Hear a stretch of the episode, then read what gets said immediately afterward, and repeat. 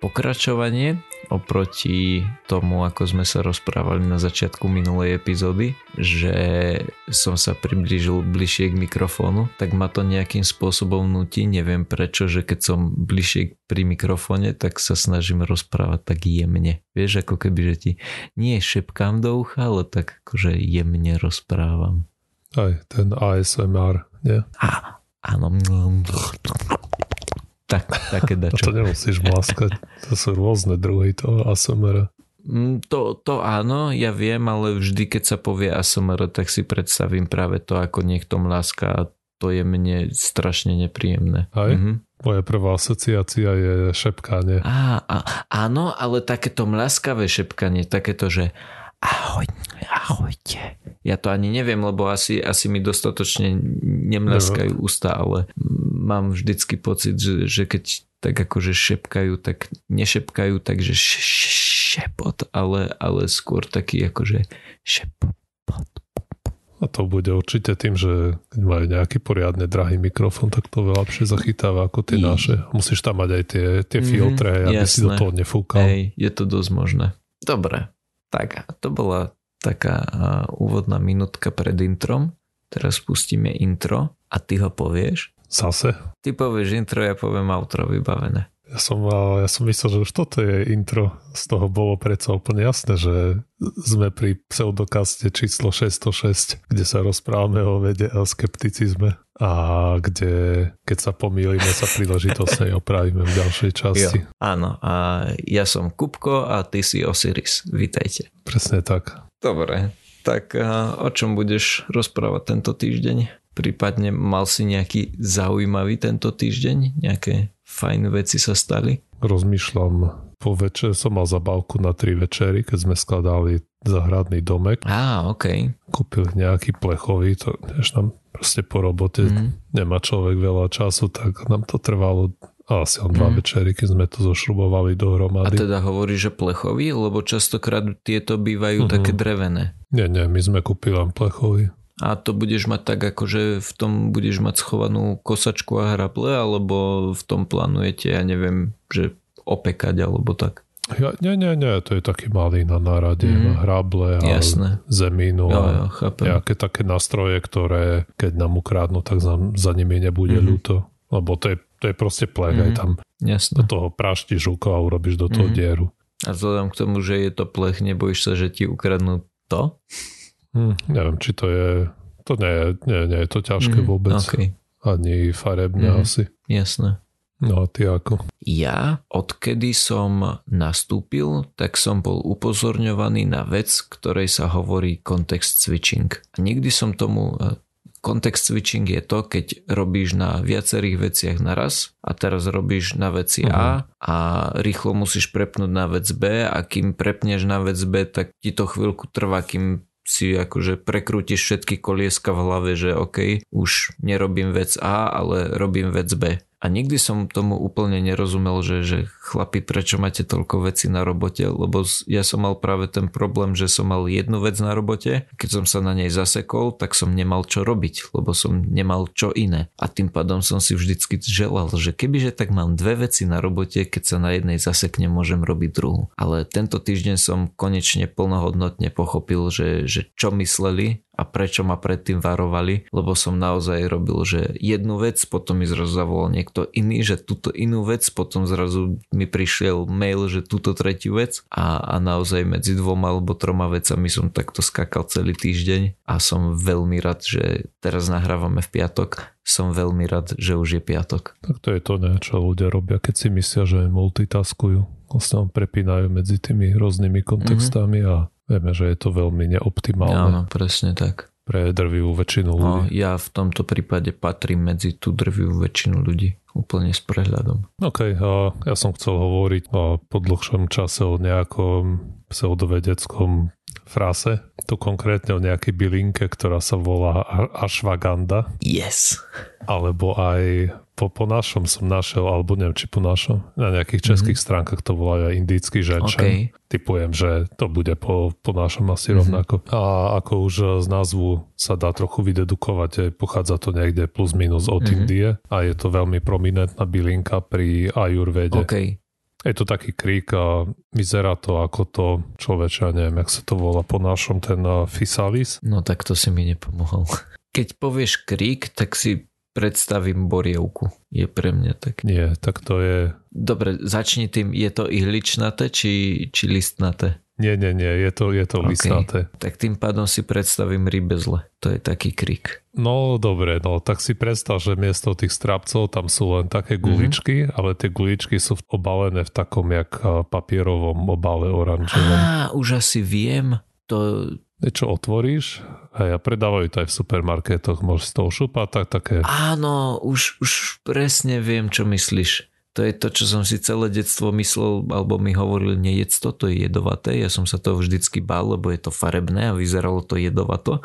A potom, až som to jedného dňa uvidel v Kauflande, tak si hovorím, že, že moje celé detstvo bola jedna veľká lož. A možno toho je viac druhov a to, čo ti ukazovali, že je naozaj jedovaté. E, určite by som nechodil teraz k babke do záhrady a netestoval to. Ale ten, mne ten Fisalis mm-hmm. chutí. Ja si to príležitosť mm-hmm. nekúpim. No a táto ashwagandha je niečo podobné, alebo si to môžeme predstaviť podobne. No a na čo to má slúžiť, ako obvykle pri týchto rôznych bylinkách, samozrejme na všetko a proti všetkému, aby sme to nejak aby sme toto všetko nejmenovali, tak niektoré štúdie, ktoré sa na to robili a merali, ako už býva pri tomto druhu prípravkov rôzne tie také vágne výstupy, ako napríklad, či to pôsobí proti úzkosti, samozrejme proti bolesti chrbta a podobne. No a ukázalo sa z týchto štúdí, že neprekvapivo áno, že má to nejaké protiúzkostné účinky aj proti bolesti a proti kadečomu, ale samozrejme ako to už je zvykom, tie štúdie boli spravidla malé, alebo zle zaslepené, alebo proste mali hromadu iných metodologických chýb, takže sa z toho nedá prakticky odvodiť nič a všetky z nich sa končili tým obligátnym, že je potrebný ďalší výskum mm-hmm. a tentokrát aj nejaký ozajstný. Tým, že to je nejaká bylinka, tak to nabaľuje na seba kopu tých eh, ďalších svojich problémikov, pretože bylina ako taká, síce títo alternatívni neviem, liečiteľia aj nám to chcel prezentovať, že to je nejaké, nejak, nejaká panacea, nejaká parádna vecička, ale my vieme, že to je proste súbor viacerých eh, chemikálií, ktoré môžu a nemusia byť eh, nejak biologicky aktívne. Čiže vždy, keď eh, človek napríklad tu na povedzme testujú tu ashwa, od ashwagandu a tak je to proste niekoľko desiatok rôznych eh, zlučenín, z ktorých niektoré môžu pôsobiť, iné nemusia, môžu pôsobiť proti sebe, zosilňovať sa aj z toho, aby čert vyšiel. Takto, takto sa to nedá. Dá sa z toho akurát vyvodiť to, že povedzme podáme ten liek, teraz sa zdá, že má nejaký účinok, tak teraz to musíme rozpitvať a tie substancie skúšať jednu po jednej. To je správny postup. No ale tieto mrňavé štúdie sa tým, týmto vôbec nerozptýľovali. Ale alternatívne medicíne tam to nevadí. Hej. Tam stačí, že napríklad no nevrajím, že to bol tento prípad, hej, ale prenesenie 5 ľudí si to vzalo a potom neboli nepocitovali také veľké úzkosti. Mm. Ergo kladivko je to zázračné liečivo. No ale tak na druhej strane musíš si zobrať, že kebyže to chceš skúšať po tých jednotlivých zložkách, tak by si mal problém, lebo tie jednotlivé zložky by boli umelé, neboli by prírodné a zároveň by neboli v takom e, dokonalom prírodnom harmonickom spojení, ako sú tie prírodné. Tam možno to narazíš, aj potom sa z toho stáva obyčajné hnusné farmaceutikum, mm. liek. Hej. Blech aj škodlivé, zabíja, fuj. Bleh. Samozrejme nejaké efekty sa dajú merať, aj typ, typicky tieto prípravky máš napísané aj veľkými písmenami, že sú neviem, podporujú imunitu, alebo proti, sú protizapalové, alebo antioxidanty, ale tu trik je v tom, že v podstate to môžeš o tak, takmer hoci ktorej látke povedať, lebo keď niečo zlepší, alebo napríklad zniží nejaký marker imunitného systému alebo tej aktivity imunitného systému, tak môžeš povedať s nadsázkou, že je to proti protizapalové, hej, lebo nejaký, alebo niečo to potlača, hej, tú reakciu imunitného systému. A niekedy naopak, keď tie markery sa zvýšia, tak povie, že to práve zlepšuje imunitný systém alebo posilňuje. Niekedy pri, pri niektorých týchto prípravkoch sa tí výrobcovia proste neštítia povedať obe veci mm-hmm, naraz. Že je protizápalový a zároveň posilňuje imunitu. Lebo Aj. to znie dobre dohromady. Podľa tohto hľadiska alkohol by bol protizápalový alebo posilňuje imunitu? alebo obe naraz, alebo nič okay. z toho.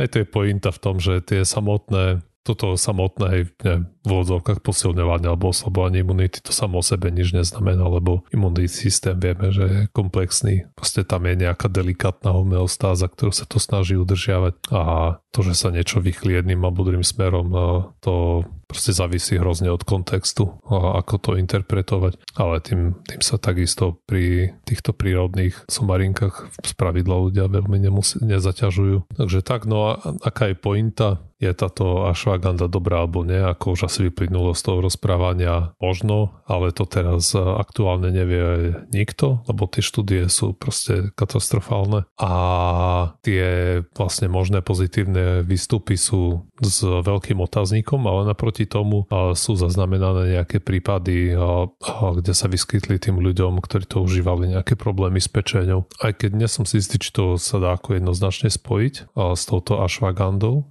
pretože ten priemysel na výrobu týchto doplnkov výžive, tých bylinkových, vieme, že je chronicky proste tá kvalita výroby je z pravidla katastrofálna. Proste bežne, hej, sa jedna látka vymení za druhú, alebo sa to kontaminuje nejakou inou látkou, alergénom kľudne, alebo nejakým normálnym liekom. Čo sa týka tej účinnej dávky, hej, tak to tiež, aby sa v tom čert vyznal. Mm. Nikto negarantuje, že v tabletke máš 100 mg švagandy, môže tam byť tisíc, alebo dva, alebo nula. Mm. Takže to, že niekto užil ten prípravok a potom mal zlyhanie pečenie, tak uh, môže to byť spôsobené týmto, nemusí, opäť nikto nevie, uh, pretože toto je ten modus operandi toho priemyslu s doplnkami výživy, že schválne to zahmlievať, zobrať nejakú mrňavičku, mrňavú štúdiu, kde je nejaký vágný vlastne pozitívny efekt a rýchlo to vycápiť veľkými písmenami a predávať.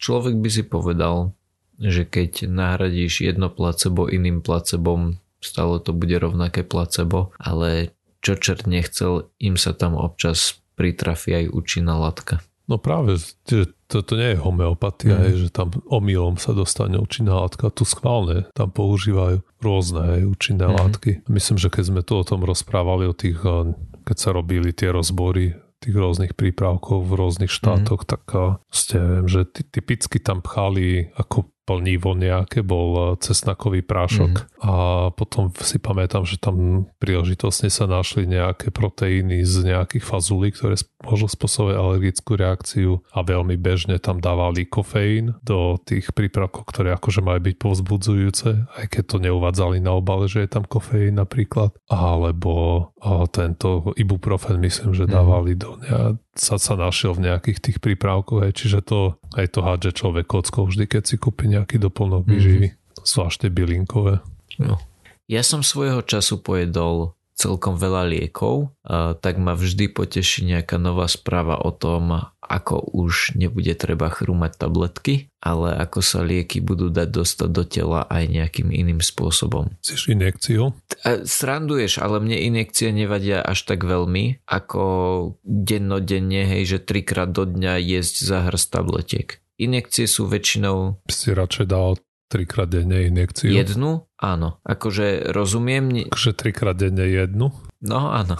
A akože rozumiem, že, že to by to je stále o ničom, hej, lebo si rozbiješ kožu a všetky tieto srandy. A navyše pichať sám sebe injekciu je strašný humus. Ja som vždycky poprosil manželku, že nech, e, nech to do mňa vrazí ona, lebo napriek tomu mal som istú dobu také, také tie malé ihly. Vieš, vyzeralo to ako EpiPen. No, ano. také tie perové, že, že iba stlačíš a ono to do teba vrazí. A donútiť samého seba k tomu, aby som sám sebe spôsobil tú bolesť, o ktorej viem, že proste je to ten, ten nepríjemný typ bolesti. Vieš, akože skôr by som samého seba presvedčil o tom, že kopnem do steny v sandáloch, vieš, a, a ubližím si mm-hmm. na palec, ale to je nejaký ten typ bolesti, ktorý mi neprekáža až tak veľmi, ako, ako vraziť si hento do stehna. Napriek tomu, že objektívne to nebolo nejak extra, hej, akože bolo to kľudne porovnateľné s tým, kebyže kopnem do steny. Ale donútiť samého seba, že, že idem toto urobiť, bolo tak také nepríjemné, že som to vždycky dal radšej manželke, že vraz to mm. do mňa. A čo čípky? Opäť sranduješ, ale ja v čipkoch nevidím, akože asi záleží od veľkosti, ale v teórii, lebo v praxi si nepamätám, že, že by som to niekedy musel takto užívať, ale v teórii mi to neprekáža. Dobre, ale dnes sa budeme rozprávať o inom spôsobe, ako dostať do tela, aj keď zatiaľ nie je veľmi hlboko, nejaké liečiva. A vedci vyvinuli špeciálnu náplasť, ktorá, to je prvá výhoda. Nelepí lepidlom, ale je z nejakého špeciálneho silikónu, ktorý sa na koži zvládne udržať aj bez toho, aby si tam mal nejakú tú lepiacu látku. To ale nie je až také dôležité. Tá druhá výhoda a celá pointa tejto nálepky je taká, že dokáže lieky doručiť presne na to miesto, kde je jeho potreba na koži. Hej, to znamená, že oni tam častokrát spomínali napríklad nejaké tie kožné exémy, to tam spomínali najčastejšie. Alebo podobné veci, ktoré sa nachádzajú, alebo ja neviem, ne, povrchové ranky a tak, a keď chceš, aby si akože nemal jazvu a také záležitosti, že, že keď sa to nachádza naozaj na povrchu kože. V zásade teda niečo ako nikotínové náplaste, ale vylepšené o to, že akým spôsobom sa dokáže ten liek dostať do tela lebo pri tých naplastiach si myslím, že je to dosť také pasívne a neregulované, hej, že máš nejakú látku, ktorá sa v tej naplasti nachádza, prilepíš si to na kožu a tým, že sa to dotýka a že ty sa, ja neviem, potíš alebo čo, tak e, sa ti to nejakým spôsobom asi do tela dostane. Ale tu vedci využili piezoelektrické neviem, veci, neviem, prevodníky. Google to preložil ako prevodník, ale som si takmer istý, že, že to nie je v tomto prípade prevodník, že v tomto prípade sa, lebo piezoelektrický jav, tak ako som sa o ňom učil, je to, že keď niečo stlačíš a ono to vytvorí elektrický náboj, to je piezoelektrické. A predpokladám, že toto, že ono to asi funguje opačne, to znamená, že keď to nejakým spôsobom, keď tam uvedieš napätie na ten materiál, tak sa dokáže nejakým spôsobom pohnúť. No a tie lieky, ktoré sa snažíme dostať do tela, sú rozpustené v kvapaline a vedci potom pomocou týchto piezoelektrických bazmegov dokážu vytvoriť ultrazvukovú vlnu, ktorá sa tou tekutinou šíri. Že vlastne to použijú ako taký reproduktor. Hej, že niečo, čo sa hýbe a keď to dokážu hýbať dostatočne presnou frekvenciou, tak tam dokážu spraviť ultrazvukovú vlnu. A ja som si pôvodne myslel, opäť bol nadpis a tak, že pomocou tohto ultrazvuku nejakým zazračným spôsobom spravia medzeru v koži a touto medzerou potom prejde liečivo dnu. Ale to nie je pravda. V skutočnosti to vymysleli tak, že táto ultrazvuková vlna dokáže v tom tekutom lieku, hej, v tej tekutine, kde sa ten liek nachádza, vytvoriť bublinky a zároveň to rozvlní. A tá vlna poháňa tieto bublinky smerom ku koži a keď na kožu narazia, tak prasknú a pri tom prasknutí vytvoria taký prúd, ktorý je dostatočne silný, aby prenikol hlbšie do kože. Hej, že ako keď máš bublinu z bublifuku a tá ti spadne na podlahu, ale vidíš, že mokrý nie je iba ten krúžok pod tou bublinou, pod tým, kde sa nachádzala tá bublina, ale že jednoducho praskla a vyprskla aj niekde inde tak takto si to presne predstavujem, že, že ono sa to narazí ti to na kožu, rozprskne sa a tým, že sa rozprskne, tak dokáže preniknúť hlbšie pod kožu. No zatiaľ boli schopní toto testovať iba na prasačej koži, kde boli ale schopní dosiahnuť efektivitu až 26 krát väčšiu oproti nie tejto metóde. Čiže asi oproti len tomu, že ti napadlo tú účinnú látku na kožu. Oproti predpokladám niečomu ako tej nikotínovej naplasti. Mm-hmm. No, porovnávali to potom aj, aj s e, nejakou inou metódou. Asi nie microblading. To mi žena vysvetlovala, že to je niečo iné. Ale ne, mikro niečo, kde máš akože mini ihly, ktoré ti takýmto podobným spôsobom akože pichajú pod kožu tú účinnú látku, tak boli schopní byť účinnejší ako tieto mini ihly, že dokázali účinnejšie dostať rovnaké množstvo látky pod kožu, ale stále je to iba, že dokázali to dostať naozaj iba pod kožu. Neskôr spomínali, že by chceli vymyslieť niečo také, že napríklad by to dokázali akože dostať do teba a prilepiť to na nádor, povedzme. Hej, a tým pádom by sa to dokázalo prenášať presne do, do toho nádoru. Ale zatiaľ je to iba, iba takto na kožu. Hej, že napríklad, ja neviem, asi by sa to dalo tým, že je to extrémne lokalizované, tak by bolo zaujímavé, keby že mm, máš napríklad si seknutý v chrbte a potrebuješ tam dostať nejakú látku, hej, tak miesto toho, že, že si dáš ibalgín ako tabletku a, a tá látka sa presúva celým tvojim telom a traviacim traktom a krvným tokom a všetko, tak tuto sa dostane priamo na to miesto, kde to máš seknuté. Nie som si istý, či ibuprofen bol zrovna ideálny príklad, ale nejaká tá účinná látka. Lebo je aj masti balgin. Ale toto by tým pádom malo byť ešte nejakým spôsobom lepšie, lebo to akože tlačí dnu do tej, do tej kože. No hej, ale keď si seknutý v chrbte, tak tam nie je problém v koži, nie? Áno, máš pravdu a práve preto hovorím, že nie som si istý, ale predpokladám, lebo keď máš, keď máš tú nálepku s nikotínom, tak stále dostane sa ti to do kože, ale odtiaľ sa ti to nejakým spôsobom rozdistribuje aj ďalej. O, áno, no. áno. A oni tuto práve dávali akože taký výkričník, že áno, je to iba niečo, že, že do kože, ale tak ja predpokladám, že asi sa to dokáže aj, aj niekde ďalej potom roz, rozprplať. A ešte jedna dôležitá vec, skúšali to na vitamíne B, nejaký niacín alebo niečo také. A myslím mm-hmm. aj na vitamíne C, že, že z nejakého dôvodu vitamín C sa používa takýmto spôsobom, že, uh, že sa aplikuje aj na kožu, keď máš neviem, exém alebo niečo také. Aha, okay. no ale neskúšali ešte, aha, sorry, áno, keď máš tie, tie starecké flaky, tak na, alebo teda tie, tie tmavé flaky na koži, tak vraj na to sa používa vitamín C, povedali v článku. C? Áno, vitamín C. Aha, bo si predtým hovoril B. Áno, tak... vitamín B používali tiež ako, ako ten test, no, ale... Test, aj, ale na tieto flaky áno, je to C. presne tak. Okay. Toto tu by mali byť menšie molekuly a ešte sa to budú snažiť skúšať aj na nejakých väčších molekulách, hej, že, že aby si do, do tela dostal, dokázal dostať napríklad, oni konkrétne spomínajú, že kofeín alebo fentanyl alebo lidokain, čo, čo zrovna napríklad mm-hmm. ten lidokain je, je myslím to, to umrtvovač. Keď ja neviem, ti trhajú zub napríklad, tak to sa myslím používa. Tak fentanyl je tiež proti bolesti. Mm. No a kofeín presne opačne. Ale, ale rozumieme sa. Jednoducho, že, že budú sa snažiť ešte nejakým spôsobom to dostať uh, hlbšie do alebo spraviť to takým spôsobom, aby dokázali prepašovať do tela aj nejaké tie väčšie molekuly. Že zatiaľ to skúšali len na tých relatívne malých.